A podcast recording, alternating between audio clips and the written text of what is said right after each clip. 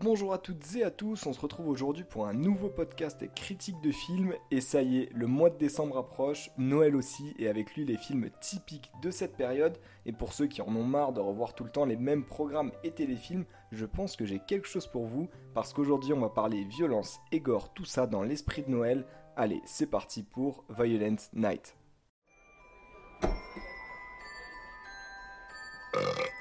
Vous allez pas conduire, hein Je dirige un petit peu, mais c'est les reines qui font tout le boulot.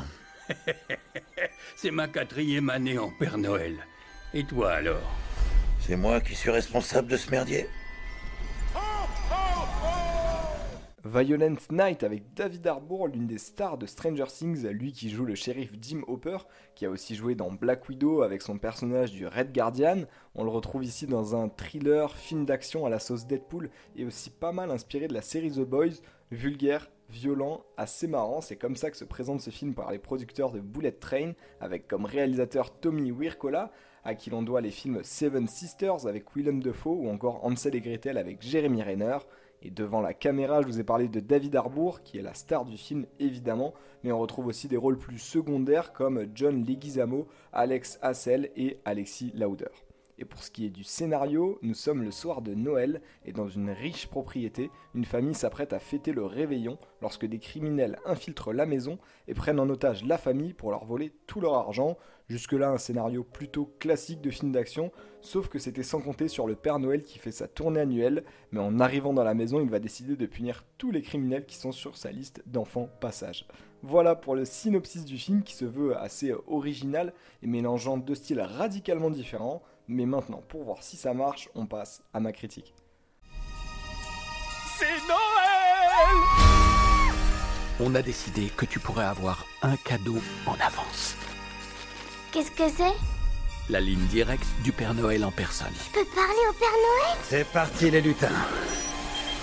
Bienvenue dans le pire Noël de votre vie. On y va On commence comme d'habitude par les points positifs du film et pour ce qui se veut être un mélange d'action, de gore, tout ça sur un fond de musique de Noël, j'ai trouvé ça super. Clairement, on passe un bon moment devant le film, les scènes d'action sont variées, avec des combats très violents, beaucoup de sang et des morts originales. On sent l'inspiration Deadpool ou même The Boys dans le fait que tout personnage peut mourir à tout moment de n'importe quelle manière, c'est complètement aléatoire et c'est jouissif en fait quand on regarde le film. Et le fait que ce soit mis dans un contexte de Noël, c'est rare, très rare même, et je trouve que c'est l'échauffement parfait pour commencer le mois de décembre de la bonne manière.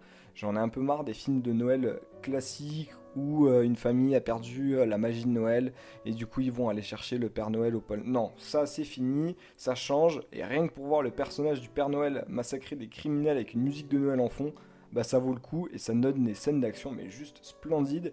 Et justement, en Père Noël, David Harbour, ça marche très bien. Il a le physique et l'attitude qu'il prend, bah, c'est juste parfait. C'est un Père Noël qui en a marre de Noël, qui déteste les gens méchants, qui a pas peur de se salir les mains.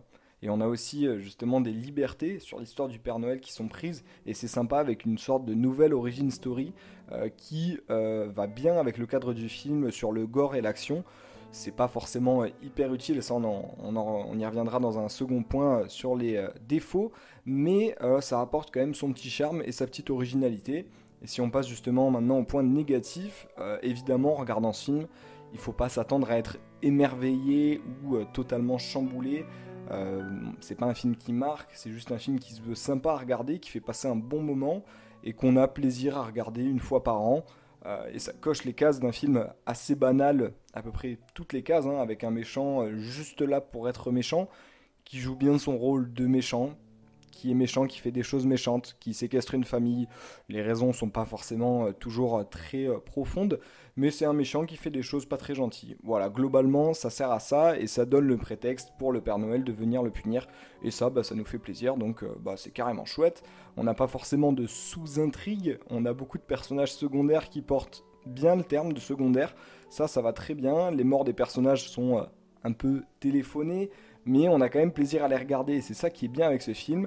Et si on se prend même au jeu, on peut rigoler de voir tant de violence et de sang dans un contexte où on prend du recul et on se dit que, en fait, c'est juste un film de Noël, mais avec tout le côté gore et violent qu'il peut y avoir dans un gros film d'action ou dans un film comme Deadpool, avec de la violence gratuite, du sang gratuit, des morts originales et justement bravo pour l'imagination dans les façons de mourir.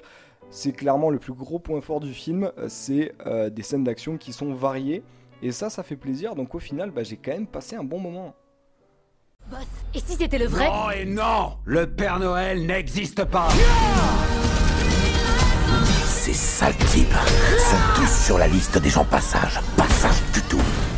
Et pour les anecdotes de ce film, déjà contrairement à beaucoup de films de Noël, la plupart même, qui sont tournés au printemps ou en été dans des studios avec de la fausse neige aux États-Unis, bah celui-là il a été tourné en grande partie au Canada pour ajouter du réalisme.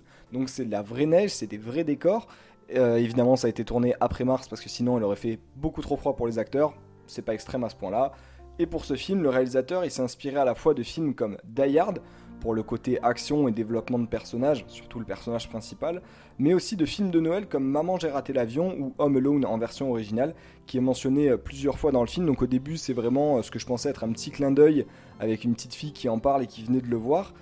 Et en fait, ça revient plusieurs, euh, plusieurs fois dans, le film et c'est parodié à- pour le coup à, la perfection avec des scènes qui sont euh, tournées d'une manière différente, même si c'est le même principe euh, que dans le film euh, Maman j'ai raté l'avion. Mais je pense que quand vous verrez le film, vous verrez de quoi je parle. Mais pour le coup, ça c'est bien joué. Et voilà, ce sera tout pour ma critique du film Violent Night, le film parfait pour se mettre en jambe avant le déluge des téléfilms de Noël un peu cucu.